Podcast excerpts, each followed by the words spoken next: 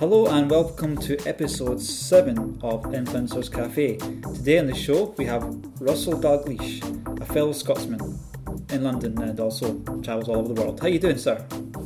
I'm very well, and yourself? Yes, not bad. Just got back from, from the gym and uh, nice and relaxed now, ready to learn a lot from yourself. I'm originally from Selkirk in the Scottish borders. Mm-hmm. Um, my family have been there for 400 years.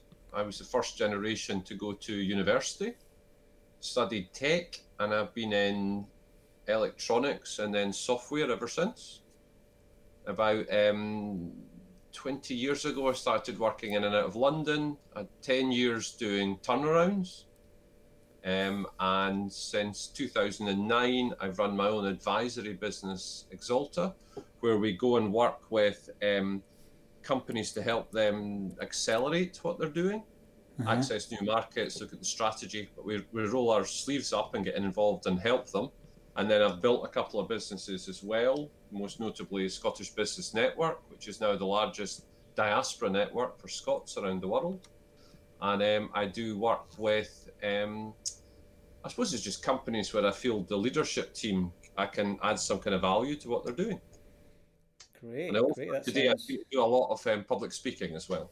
Yeah, so that's quite an influence you got there. I noticed also your number 40 or 50 in some uh, top influencers of the UK, 100 or something like that, yeah. I would, I'm currently number 48 in the list of um, most influential entrepreneurs in the UK. Yeah, and that's so that's, been, that's been quite a, uh, quite an exciting thing, yeah. Yeah, that's that's more than the YouTube founder as well.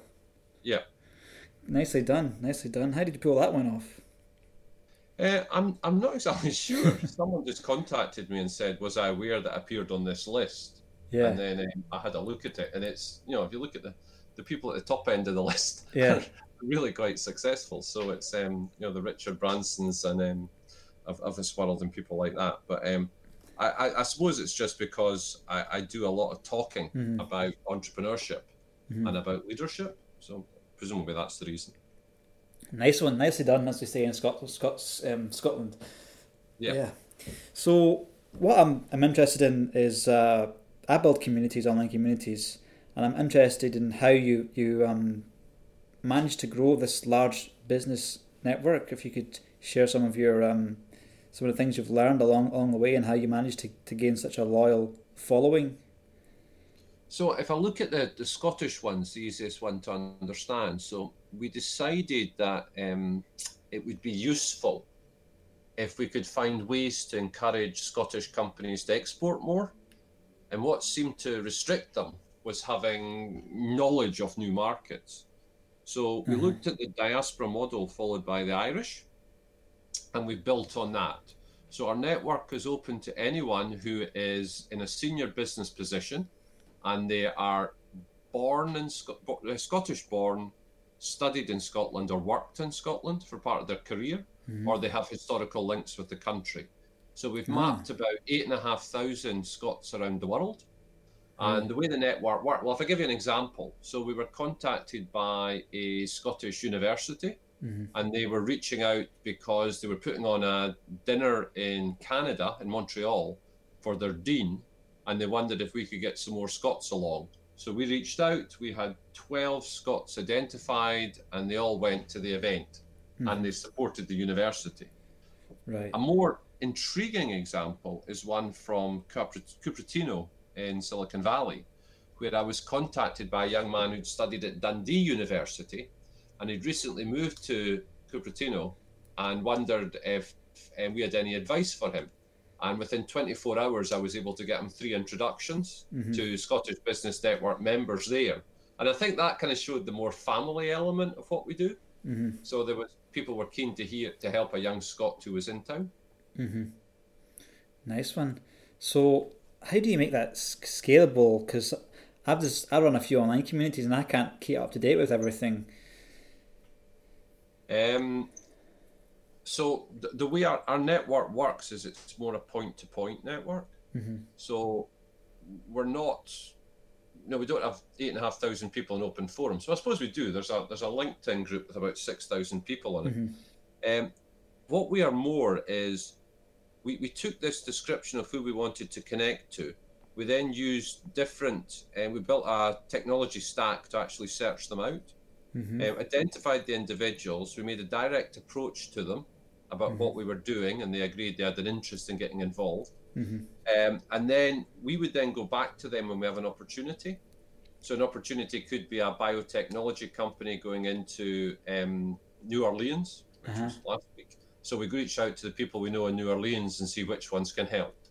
So it tends Fantastic. to be more point to point. We also use our at the core. So if you think about it, in the center we have a membership, which is about 300 individuals, mm-hmm. and they're all part of a, a technology product we've got that comes out of Glasgow called Very Connect. So Very Connect software is the most advanced in the world for um, memberships platforms. So it allows us, it means that I've got the entire membership on my phone at all times and can communicate with them that way as well. Cool. Yeah. Nicely done. So you have like uh... we also just to follow that on. So we're also doing R and D all the time as well, where we're researching out new products. So there's a product that's come out um, from Paris, which allows you to um, identify someone's ethnicity likelihood based on their family name.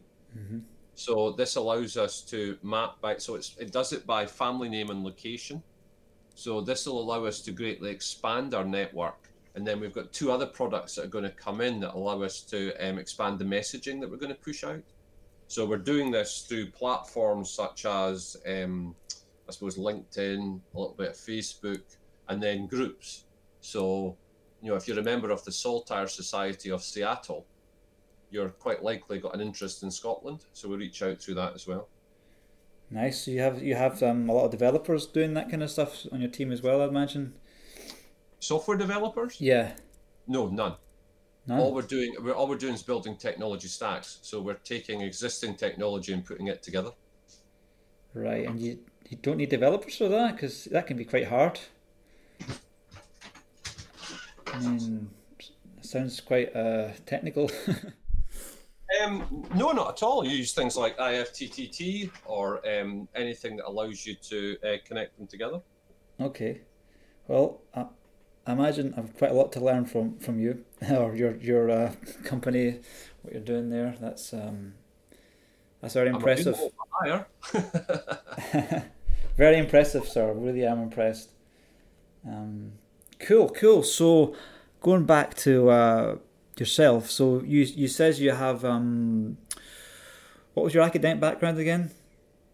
I studied what was computing mm. in the mm-hmm. mid eighties. Right, and from then you moved into what was it business?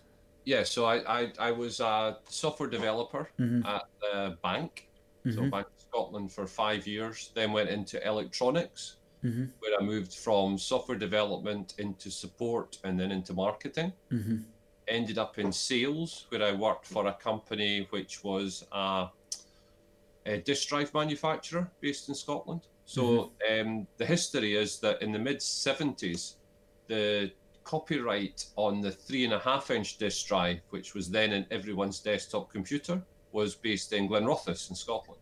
Mm-hmm. So um, we had a spin out from that, which had recently gone on to the public exchange. And I went in there and helped with um, sales, marketing, and strategy development for building an international uh, platform for selling disk drives around the world. So that took me to spending time in San Jose, in Tokyo, in Seoul in you, the late 90s, early 90s. You listed on a stock exchange? The company had, yeah, the company had just floated. Right, right. Wow. So that would have been a lot of lawyers, I guess, and legal fees for that. Well, I wasn't involved in that. The company had just done that flotation, so that right. meant that they had money to do the international expansion. Yeah. Yeah. And then I, I went on from there to, um, we, we formed a company. So we had the um, one of the first um, what you now call a cloud application software, software mm-hmm. as a service companies. So we had one of them in 2000, which did um, uh, HR technology, helping with the staffing process. We rolled that out globally. Um, and then I got involved in turnarounds for 10 years.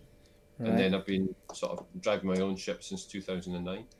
Wow, I'm having trouble keeping up with all the different things you're doing, man. Doesn't normally happen. yeah, well, that's really exciting stuff. Um, have you ever done any mergers and acquisitions sort of thing deals? Um, yes, uh, one merger, two acquisitions, and two exits. Right, right. Like personally, and then I've advised on more than that with some of our clients under Exolta. Yeah, there's a, there's a lot of exciting stuff happening with um, the UK.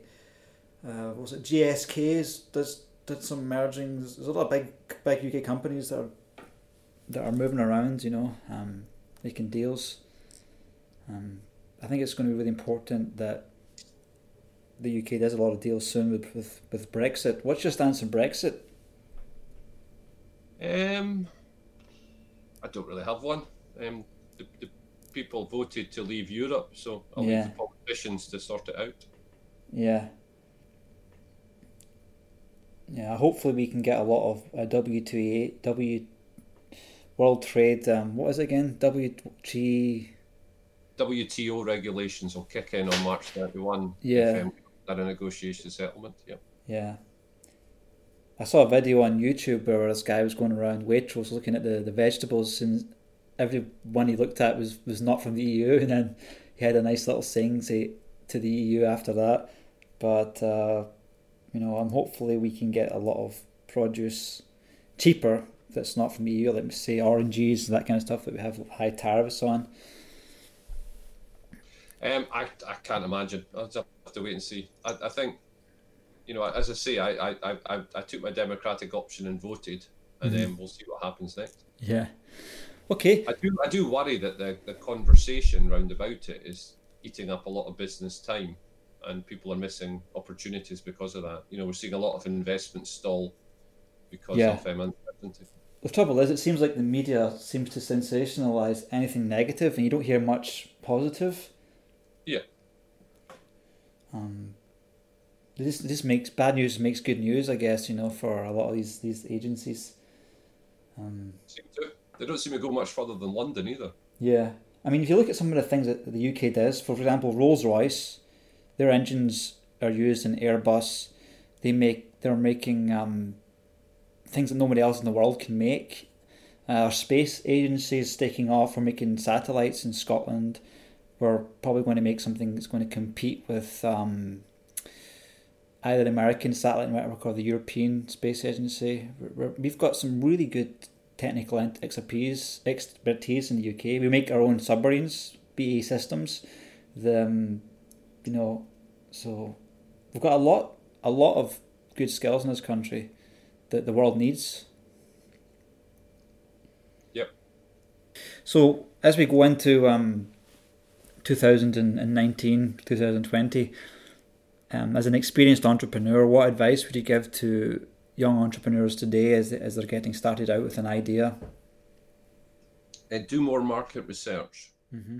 So the, the single biggest thing I see with uh, younger stage companies, earlier stage companies, is that they, they haven't done sufficient market research. Mm-hmm. So it's simply market research is absolutely critical to understand what your market really needs, how it wants it described, where does it exist, what's its price points.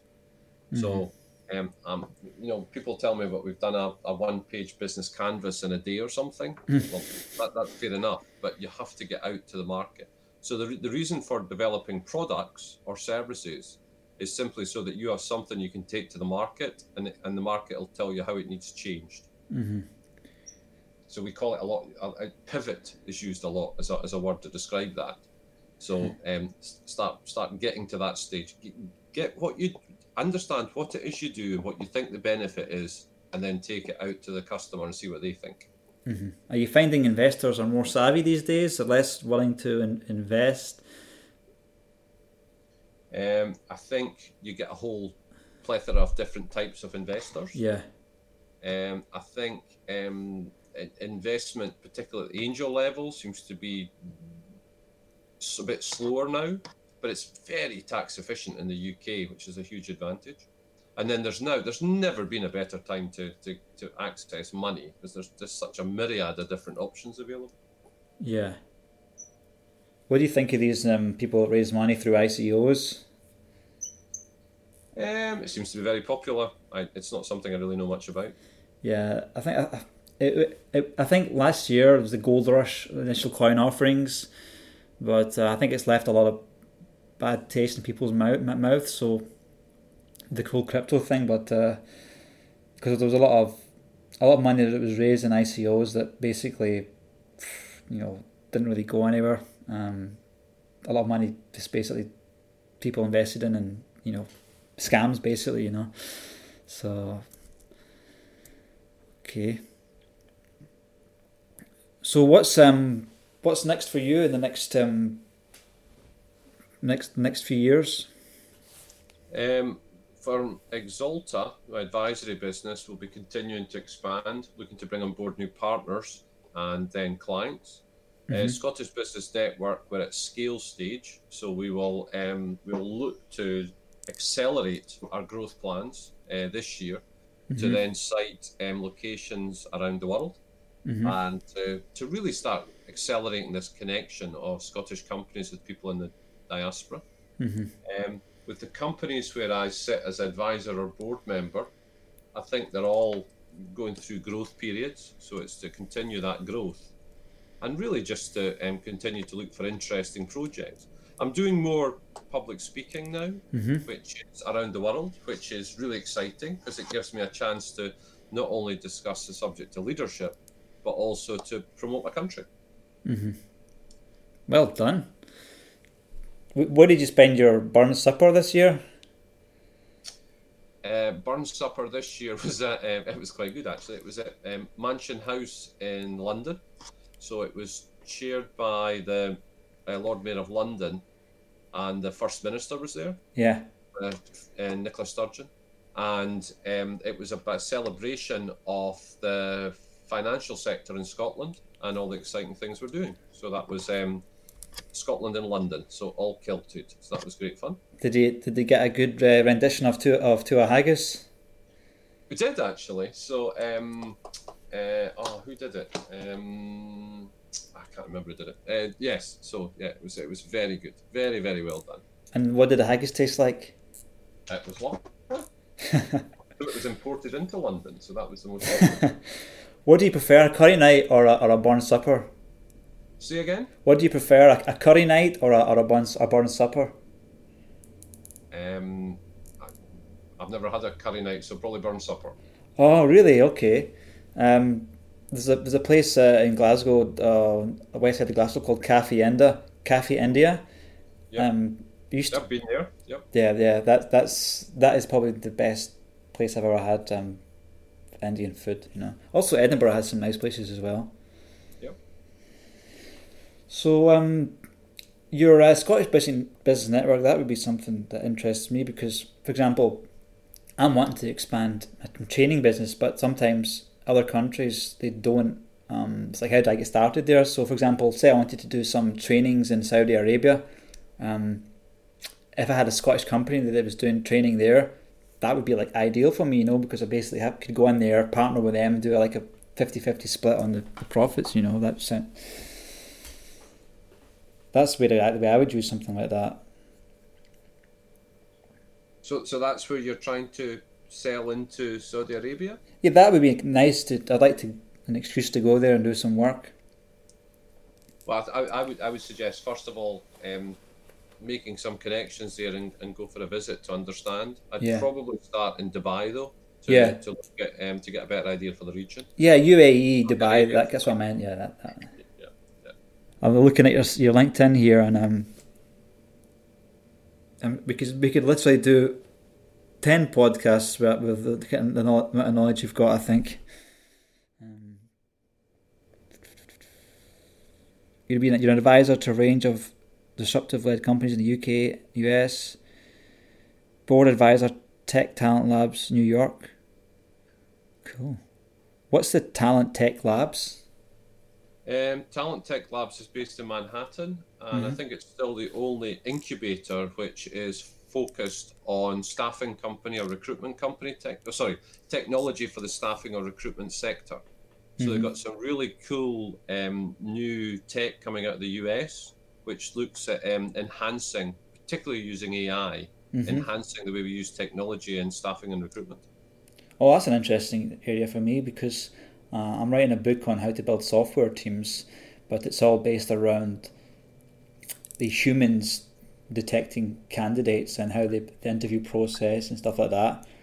Um, I know that there's a lot of uh, algorithms that look at CVs, and you know, from personally, I'm quite skeptical on them. But um, yeah, AI AI is a field I'm also interested in, but I'm not. I've never seen how it's been used with uh, you know recruitment. You're using it every day. I'm I'm I'm learning I'm learning about AI. I'm basically developing a, a skill set around it. But um, do you do you know what kind of areas AI is how AI is being used there at all? Well, I suppose in every way. You know, coming from a machine learning background, Mhm. you know, you're you're looking at. Um, I suppose it, it's much easier to think about in examples. So, LinkedIn knows you're looking for a job before you do. You're right. Yeah. By uh, by analyzing your interaction with the application with the platform it's possible to indicate that you're start you've changed your behavior Right. and your behavior change indicates the fact you're starting to think about another job Yeah. i think that's a brilliant example Yeah. Yeah. I wish I wish I knew how to um, game the LinkedIn algorithms to get get posts. You know, sometimes I have a post that doesn't seem that important and it'll go almost viral. You know, like hundred likes. You know, dozens of like fifty thousand views, and some of them I thought were good. You get like twenty views or hundred views on them. So i think what's more interesting to ask is what's the purpose of the post what, what- Yeah. what is it you would like to achieve is it is, is no is the number of likes or views or something important or what, what is it you're trying to achieve by doing it Yeah, well, I guess if you're wanting to reach a large, large audience and hopefully get some leads, a lot of a lot of posts are are, are, um, important for that. So I, that's useful for me if I'm doing an event and I want to sell tickets. Of course, I want a lot of views.